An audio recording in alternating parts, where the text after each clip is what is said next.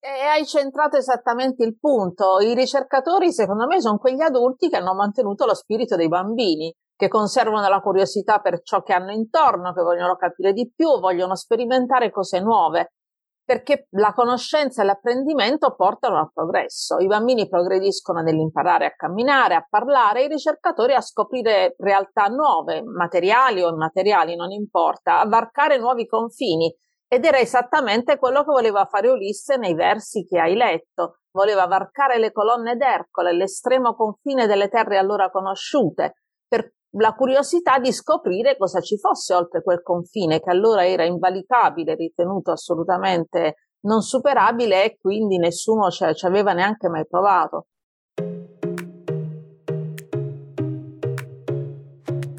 Ti diamo il benvenuto su Libera la passione di apprendere, il podcast di Schilla. In ogni puntata un ospite importante che attraverso la poesia e la sua storia ci racconterà il valore della passione e dell'apprendimento nel raggiungimento dei suoi obiettivi. Condotto da Silvia Camisasca. Buon ascolto. Liberiamo la passione per l'apprendimento. Ci ritroviamo nello spazio di Schilla dedicato all'incontro, un incontro con la poesia e con una bella storia di vita, quella di una di noi o di uno di noi. E allora, cosa ci appassioniamo oggi? E oggi voliamo veramente alto con la poesia, il sommo poeta. Anzi, voliamo veramente in basso, fin negli inferi. Dante Alighieri, tratto dalla Divina Commedia, Inferno, canto ventiseiesimo, dai versi 112-129. O frati, dissi, che per cento miglia perigli siete giunti all'Occidente, a questa tanto picciola vigilia i nostri sensi che del rimanente. Non vogliate negar l'esperienza di retro al sol, del mondo senza gente. Considerate la vostra semenza. Fatti non foste a viver come bruti, ma per seguir virtute conoscenza. Li miei compagni fech'io sia aguti, con questa orazione picciola al cammin, che appena poscia li avrei ritenuti. E volta nostra poppa nel mattino de remi facemmo ali al folle volo, sempre acquistando dal lato mancino. Tutte le stelle già dell'altro polo vedea la notte, il nostro tanto basso che non surgea fuor del marin suolo.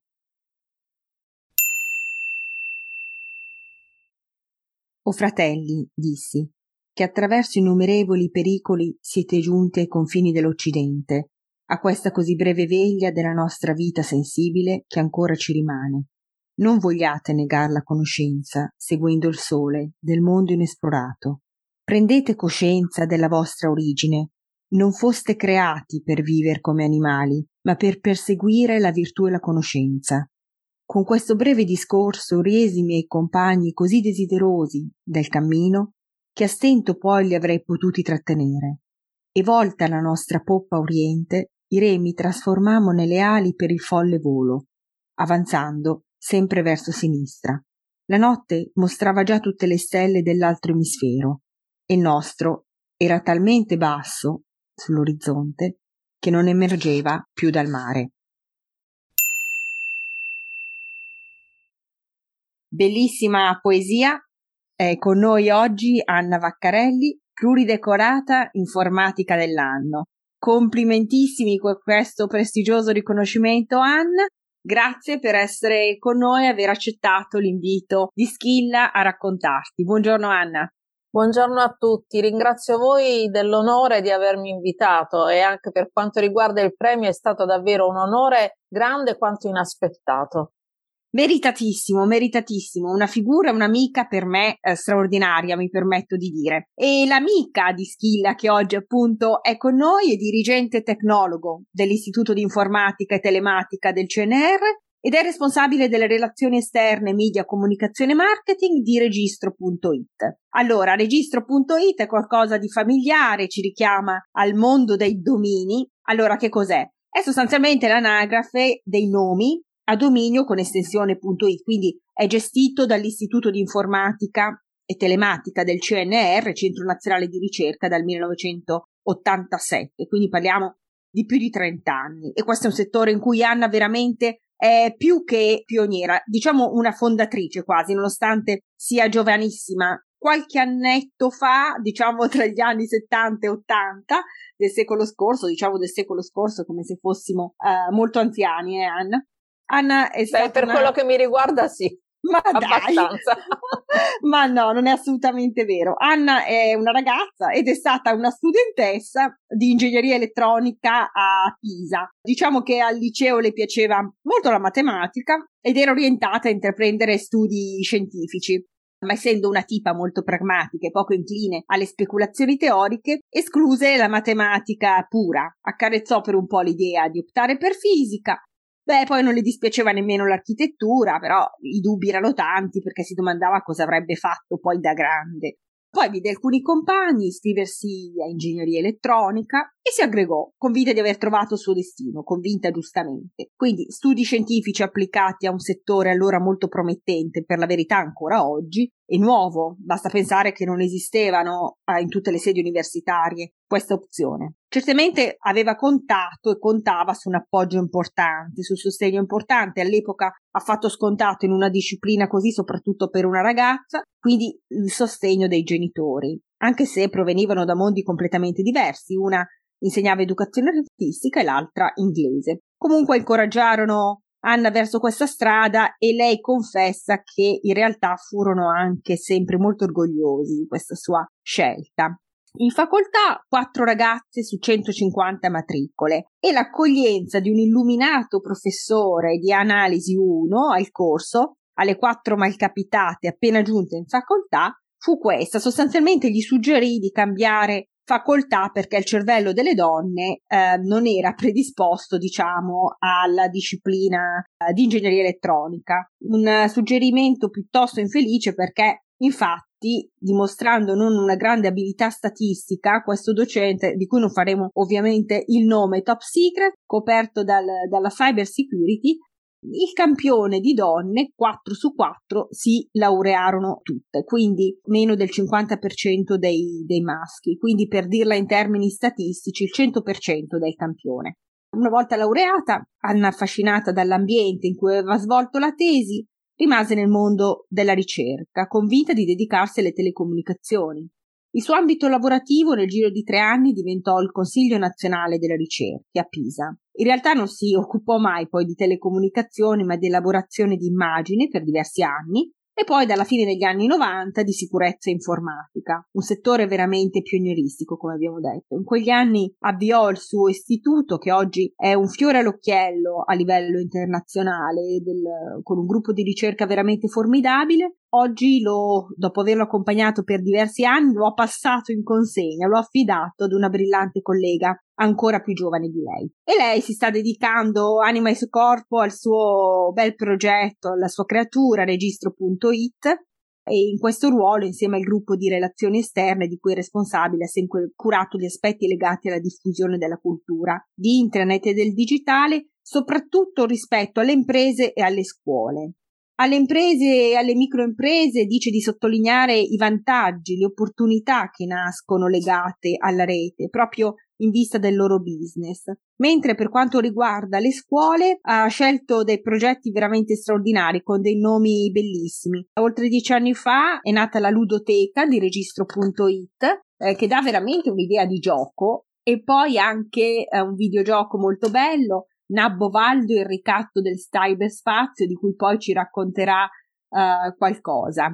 Appassionata, appassionatissima del suo lavoro Dice che lavorare al CNR le ha dato la possibilità di fare ciò che più amava, di ciò che più le piaceva. Si è divertita molto eh, in questo ente ed è fondamentale divertirsi. Attualmente il suo impegno è anche in Women for Security, cui cerca di avvicinare il più possibile, di raggiungere il più possibile le ragazze, cercando di far passare un messaggio importante non lasciarsi intimorire dalla parola cyberspazio perché c'è tutto un mondo appassionante, affascinante da esplorare con questi studi, in questi studi. È anche molto promettente dal punto di vista lavorativo e spera di essere per loro di ispirazione. Lo è sicuramente, per noi eh, lo sarà, ne siamo convinti, soprattutto per le giovani schilliane che ci stanno seguendo. Poi arriviamo agli aspetti più hobbistici, diciamo. Il lavoro occupa gran parte del suo lavoro, tuttavia il resto lo dedica alla famiglia e riesce anche a coltivare qualche hobby. Brava Anna.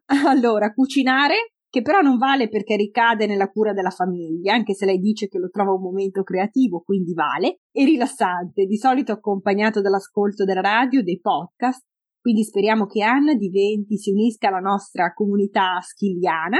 Poi le piace leggere, da bambina, da ragazza è stata onnivora, oggi molto più selettiva, pochi romanzi, ben fatti, soprattutto thriller, ma niente horror, soprattutto thriller e stile Agatha Christie, quindi anche qui voliamo alti, eh, come nella poesia. E poi cantare, infatti ho gorgheggiato in diversi cori e fedele passioni, alle passioni che non muoiono mai, ora si concede il lusso di lezioni di canto che lei definisce la sua ora d'aria settimanale, che sa un po' di mie prigioni, ma rende bene il senso. Anna, grazie ancora per essere con noi. Vorrei dire tante cose di te e adesso sto un po' zitta. Ti chiedo questa cosa, qual è il sogno che intendi realizzare nella prossima vita? La prima cosa, qual è irrinunciabile? Che pensi di esserti persa a questo giro, ma hai già prenotato per quando rinascerai. Grazie Anna.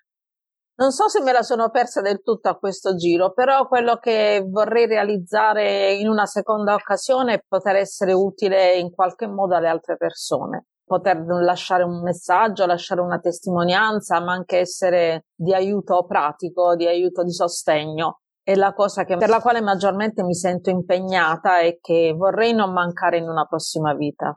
Bellissimo, questo dà l'idea, insomma, della tua profondità e del, veramente del tuo spessore, anche se io sono convinta che in realtà anche a questo giro non te lo sei perso per niente. Me lo Senti, auguro, ma non sono la persona più adatta a giudicare. Senti, a cosa pensi quando diciamo liberare la passione per l'apprendimento? Cosa ti viene in mente?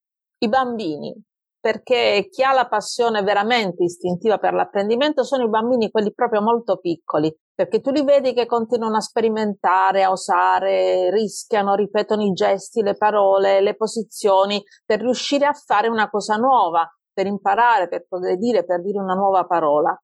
E tutti quanti noi li abbiamo visti all'opera, i bambini, provare, riprovare per riuscire a camminare, per riuscire a parlare poi arriva il periodo dei perché, che ogni genitore, ogni adulto teme perché è un periodo veramente difficile, a volte imbarazzante, cioè il perché per ogni cosa e su alcuni perché non abbiamo risposta e noi stessi poi siamo costretti a interrogarci per poter essere di supporto. Quindi c'è nei bambini la voglia di sapere, di scoprire come funziona il mondo che li circonda, di darsi spiegazioni e trarre delle conclusioni, ottenere dei risultati. È un processo mentale affascinante e sarebbe bello se riuscissimo anche da adulti a mantenere quello spirito, a ricercare i perché, a ricercare le soluzioni. Vorrei anche però parlare di un secondo tema che mi viene in mente parlando della, della passione per l'apprendimento, che è uno spiraglio tecnologico. Anche le macchine di intelligenza artificiale, a modo loro, sono programmate per spingere al massimo l'apprendimento. Infatti gli vengono sottoposti migliaia di campioni su cui esercitarsi, su cui sbagliare, ricominciare, fino a ottenere il risultato voluto e cercato dai ricercatori che hanno programmato quella macchina. È un processo che per certi versi è simile, per altri è molto diverso da quello dei bambini o degli umani in generale, perché manca la componente emotiva, la soddisfazione per il successo, almeno per ora, poi non certo. sappiamo cosa succederà a cioè, questi automi. Pensando proprio a quello che stavi raccontando, e alle sperimentazioni che conoscono i bambini, mi viene in mente che quando siamo bambini siamo tutti dei ricercatori. Noi di fatto lo, lo, siamo in quella fase della vita. Il problema è continuare a mantenere questo spirito di curiosità, anche di passione per apprendere, per capire, per approfondire, anche un po' il gusto della sfida, che è una caratteristica dei ricercatori cosa spinge poi in una fase diversa della vita, quando si è grandi, a dedicarsi alla ricerca, secondo te? E hai centrato esattamente il punto. I ricercatori, secondo me, sono quegli adulti che hanno mantenuto lo spirito dei bambini, che conservano la curiosità per ciò che hanno intorno, che vogliono capire di più, vogliono sperimentare cose nuove. perché la conoscenza e l'apprendimento portano al progresso. I bambini progrediscono nell'imparare a camminare, a parlare, i ricercatori a scoprire realtà nuove, materiali o immateriali, non importa, a varcare nuovi confini. Ed era esattamente quello che voleva fare Ulisse nei versi che hai letto. Voleva varcare le colonne d'Ercole, l'estremo confine delle terre allora conosciute, per la curiosità di scoprire cosa ci fosse oltre quel confine che allora era invalicabile, ritenuto assolutamente non superabile e quindi nessuno ci, aveva neanche mai provato.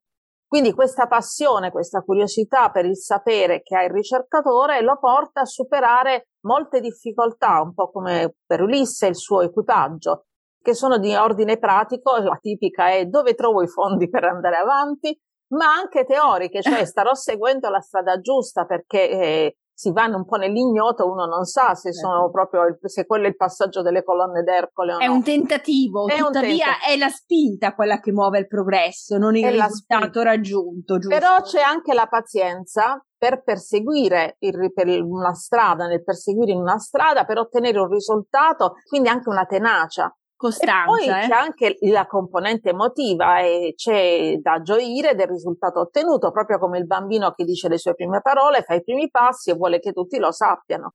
Anche il ricercatore che fa una nuova scoperta, che apprende un nuovo elemento, per prima cosa lo condivide con la comunità scientifica, prima diciamo con i suoi colleghi più vicini, poi attraverso le pubblicazioni scientifiche e possibilmente anche con un pubblico più vasto, quindi con un'attività di divulgazione. Il suo successo, questo va eh, diciamo molto sottolineato, porta certamente sempre un vantaggio collettivo che può essere immediato e ce ne accorgiamo subito o può essere a medio e lungo termine, ma c'è, prima o poi si manifesta anche per noi cittadini comuni.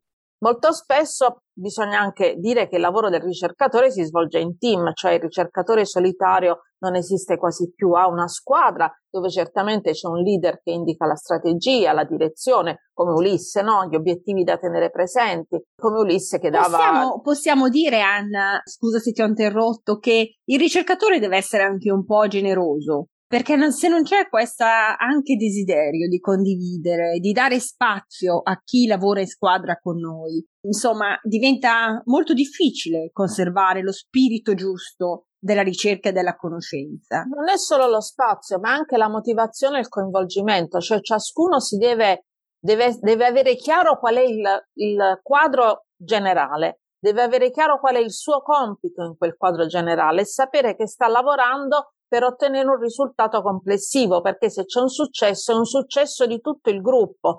Anche Ulisse era il leader del suo gruppo e eh, del suo gruppo di, di, uomini, del suo equipaggio, e le, li esortava a prendere una certa direzione, li incoraggiava con questa piccola ringa. Quindi i punti chiave nei versi che tutti conosciamo tratteggiano proprio lo spirito del ricercatore e più in generale dell'uomo inteso con la U maiuscola. Quando dice considerate la vostra semenza, cioè la vostra indole, lo, l'istinto innato che da sempre l'uomo segue per imparare cose nuove e progredire, vuol dire che è impossibile all'uomo sottrarsi a questo destino, deve andare avanti. I versi che seguono poi sono quelli forse più famosi e hanno una grandissima efficacia perché inquadrano il valore del sapere e dell'apprendere. Fatti non foste a vivere come bruti, cioè la mancanza di conoscenza, secondo Dante, ci colloca tra i bruti, al pari delle bestie, un ruolo che non si addice alle persone di valore e in generale all'essere umano, è una frase perentoria se uno ci pensa, che non ammette repliche. E così prendetene atto, non fatti, non foste a vivere come bruti, ma perseguire virtù e conoscenza. Questa è la frase che dà la carica, che nobilita l'agire del, dei marinai di Ulisse, ma anche del ricercatore, della persona che vuole progredire. E il verbo è importante, seguire virtù e conoscenza, che implica metodo, pazienza, intuito, perseveranza, tutte le qualità peculiari e imprescindibili del ricercatore di cui parlavamo già prima. Quindi il brano che abbiamo letto nel suo insieme come introduzione è perfetto perché è un vero e proprio inno alla curiosità, alla voglia di sapere che dovrebbe animare poi ciascuno, non solo i ricercatori. Certo, e Una... tra l'altro mi viene in mente che questo non è un atteggiamento tipico solo dei ricercatori in realtà e sentendo parlare te che ci hai fatto anche veramente una parafrasi meravigliosa da professore di lettere, magari molte professoresse, molte insegnanti ci stanno seguendo in questo modo e diciamo che mostra come proprio una persona che abbia la spinta alla conoscenza, la passione per, per il sapere, per appunto allontanarsi dallo stato bruto di bestie, in realtà sa passare dalla lettura di Dante, l'interpretazione di Dante, al premio di migliore informatica dell'anno con uh, destrezza, abilità, con un eclettismo veramente di cui io sono ammirata. Sono i vecchissimi ricordi del liceo che ogni tanto riaffiorano. Beh, io spero che tutte le ragazze e i ragazzi abbiano, possano avere, insomma, questi ricordi un domani anche così lucidi e saperne fare veramente così tesoro. Il tempo con te vola, Anna. Posso chiederti però anche qualche progetto gamification, videogiochi, qualche proposta che portate. Io so del tuo lavoro nelle scuole primarie, nelle scuole secondarie. Ognuno ha un percorso a sé, ha delle modalità di apprendimento diverse. Puoi darci un'infarinatura di, delle tantissime iniziative che state seguendo nelle scuole? Dunque, noi abbiamo questo progetto che è la Ludoteca del Registro da oltre dieci anni e eh, ci rivolgiamo a tutti i livelli di scuola con un approccio di gioco, cioè seguiamo un po' i processi, i nuovi processi, i nuovi metodi per coinvolgere i ragazzi per l'apprendimento, quindi la gamification, il learning by doing, le flipped classroom, cioè dove si, si parla tutti insieme e non c'è una lezione frontale, cerchiamo di portare i, problemi, i ragazzi a risolvere dei problemi, a trovare delle soluzioni, quindi il problem solving. La ludoteca del registro quindi si rivolge sia alle scuole elementari, quindi alle primarie che alle medie e alle superiori con strumenti diversi. Alle scuole primarie utilizziamo dei giochi, utilizziamo una web app che si chiama Internetopoli, che ha il suo sito internetopoli.it, come anche la ludoteca del registro, il suo sito ludotecaregistro.it. Internetopoli Questa, meraviglioso. Internetopoli è la città della rete, in cui certo. si, si, sfrutta la metafora della città per, cer- per spiegare la rete. Ogni eh, dispositivo che è collegato in rete ha eh, un suo indirizzo in internet, come ogni casa ha il suo indirizzo col numero civico e può essere facilmente trovato. I meno giovani che stanno seguendo, insomma, quelli che più o meno hanno la nostra età, ma sono ancora giovincelle, si ricorderanno di Monopoli, con sì, cui è un io po', sono diciamo, cresciuta. Abbiamo un po' copiato, cioè ci siamo ispirati a, a quello. Beh, era meraviglioso. E, eh? e all'interno di Internetopoli poi ci sono i social che rappresentano le piazze, le, le, Wikipedia che rappresenta le biblioteche, la casa propria che è quella dove tu proteggi la privacy perché tiri le tende e nessuno ti vede da fuori, ma abbiamo anche una prospettiva di futuro che diamo ai ragazzi, quindi le smart city, internet delle cose, è un gioco che ha otto livelli eh, ciascun livello tratta un argomento e può essere utilizzato dal docente in classe con la LIM e abbiamo anche dei vari diciamo, strumenti di supporto per i docenti che vogliono farlo autonomamente. Poi abbiamo creato sempre per quella fascia d'età, ma poi in realtà si tratta di fumetti che abbiamo pubblicato nella collana Comics and Science del CNR vanno bene anche per gli adulti, come sai, i fumetti appassionano tutti, che hanno come protagonista Nabovaldo. Nabovaldo è il newbie, cioè il ninjagone della rete, è nato da un racconto che hanno inventato dei ragazzi di una scuola media di, di Laiatico in risposta a un contest che abbiamo fatto qualche anno fa, parafrasando diciamo la storia di Marco Valdo di Italo Calvino, inventando questo personaggio che vive le sue stagioni nella rete, nella città della rete e, e, e ha un sacco di avventure. È inesperto, deve misurarsi con molte difficoltà. Queste, questi fumetti sono stati disegnati da un disegnatore bravo, Gabriele Peddes, e che ha realizzato anche delle tavole con dei quiz, per esempio, dove presentiamo ai ragazzi delle situazioni che per loro potrebbero verificarsi ed essere un po' pericolose e su cui devono scegliere tra tre possibili comportamenti. Sono veramente dei percorsi originali, però io sì. credo appassionanti, coinvolgenti per i ragazzi. Tra l'altro Nabbo Valdo io credo che tu sia collegata da Pisa, è toscanizzato di Marco Valdo, ma eh, anche se tu sei tarantina, giusto? Sì, sì, sì, sono di Taranto, però ormai vivo in Toscana da moltissimi anni, da quando avevo 18 anni, benché devo dire che non sono riuscita a risciacquare i tanni nardo particolarmente bene, il mio accento è rimasto quello originale. Ed è bellissimo, infatti volevo, volevo dirti che è bellissimo questo bilinguismo tarantino-pisano, meglio che non ci si risciacqui i panni nardo a volte.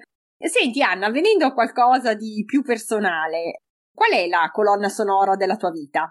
Una eh, musica che, insomma, canta che ti passa, come dici tu. Ma senti, certamente in questo risento molto dell'età, perciò nella, diciamo, la, la musica che mi è più familiare è quella degli anni 70-80 e cantautori soprattutto, quelli classici, Lucio Battisti, Guccini, Mina, Vanoni, però poi mi capita anche di essermi appassionata anche a, a, gruppi, diciamo, più recenti come i Coldplay, non sono recentissimi però. Beh, insomma, eh. beh, sei onnivora, eh? Sei onnivora, sempre sì, gran qualità però, tutto, eh? Perché come dicevi io sento parecchio anche la radio e quindi mi capita poi di sentire brani che mandano in radio, a volte scelgo proprio delle emittenti che sono prevalentemente musicali, perciò poi mi capita di sentire un po' di tutto. Non ho, diciamo, delle preferenze musica leggera, ma senza, diciamo, sì, insomma, però grande qualità, eh. Senti, e invece prima abbiamo detto, stavamo dicendo, sei tarantina, abbiamo parlato di cucinare, ci sono dei piatti straordinari a Taranto, quindi qual è il piatto, il tuo piatto forte, su cui Anna, insomma, Oh, senti, non piatto, fallisce mai. Il, il, piatto forte tarantino sono i ditali con le, i ditalini con le tubetti, sarebbe in, in, sì? con le cozze. Eh, caspita, che acquolina. Sentiamo già un po', un po', di fame. Senti, a tutti i nostri ospiti che sono qui, um, di solito chiediamo di raccontarci com'è il cielo sopra di loro. Quindi, dato che non ci possiamo vedere, il podcast funziona così, ma dà la possibilità di essere riascoltato, a tutte le amiche schilliane, diciamo così, le schillani che ci stanno seguendo, ci dici di che colore è il cielo sopra di te e se lo vedi, ci auguriamo di sì, da dove sei collegata. Ne vedo un pezzettino ed è azzurro intenso, oggi è una giornata bellissima. Sei a Pisa, giusto? Sono tuo... a Pisa, in questo momento con questa giornata vorrei essere al mare, ma invece sono in ufficio e cerco di resistere. Diciamo che ti devi accontentare di una fotografia di Taranto e ne approfittiamo per salutare tutti i nostri amici tarantini. Anna, io ti ringrazio tantissimo per essere stata con noi in maniera spiritosa, leggera, ma assolutamente profonda a raccontarti e a raccontare la bellezza del tuo lavoro. Grazie, complimenti per l'importantissimo traguardo che hai avuto, quindi è stato un onore per Skill e per tutti noi avere la possibilità di ascoltarti. Grazie Anna, veramente. Grazie a voi tutti di questa disponibilità a starmi a sentire con tanta pazienza. L'hai avuta tu, eh, noi ringraziamo tutte le amiche e gli amici che ci hanno seguito, diamo appuntamento al prossimo incontro del ciclo di podcast Liberare la passione per l'apprendimento e ringraziamo ancora l'ingegnere Anna Vaccarelli del CNR per essere stata con noi. Grazie.